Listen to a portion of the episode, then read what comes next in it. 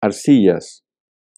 Lo natural dibujo en la tablilla, aquello que me dicen en el mercado, lo que hacen los niños, lo vedado de hombres y mujeres en su hablilla.